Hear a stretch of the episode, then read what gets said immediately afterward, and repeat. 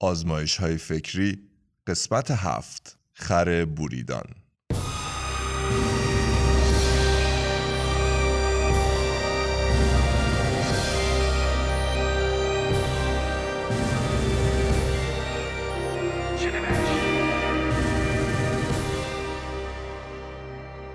خر بوریدان یکی از مشهورترین آزمایش های فکری تاریخ اندیشه بشری است. این آزمایش فکری در پی برانگیختن تفکر درباره جبرگرایی است.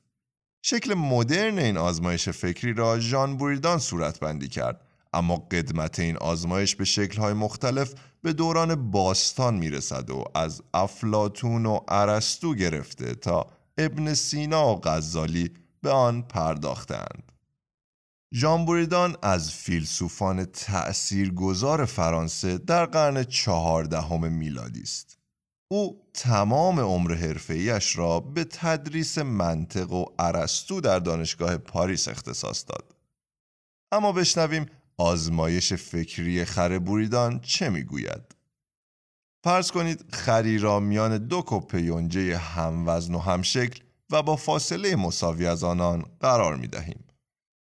ظاهرا خر اراده آزاد ندارد و همیشه بر اساس گویاترین و اقلانی ترین رفتار عمل می کند. اما در این سناریو از آنجایی که هر دو کپه در فاصله ای دقیقا مساوی از او قرار دارند و غذای یکسان فراهم می کنند هیچ کدام انتخاب بهتری از دیگری نیست.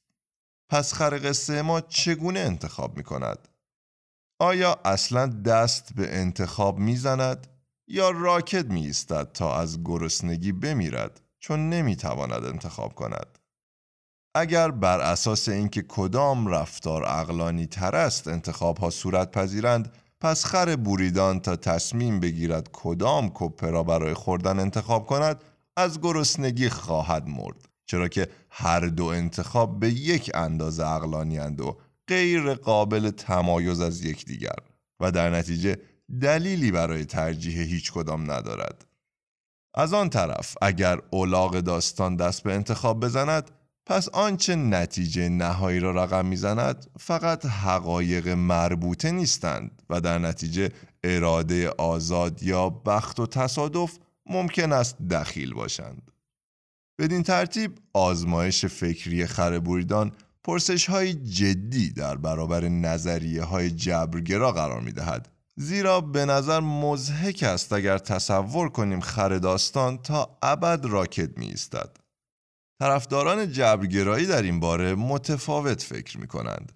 برخی این آزمایش فکری را از اساس رد می کنند و معتقدند چیزی تحت عنوان دو انتخاب کاملا یکسان اصلا ممکن نیست و برخی هم میپذیرند که اگر واقعا چنین شرایطی را به توان فراهم کرد خر از گرسنگی خواهد مرد در مقابل مخالفان جبرگرایی استدلال می‌کنند که همیشه عناصری هستند که یک انتخاب را از انتخابهای دیگر متمایز می کنند.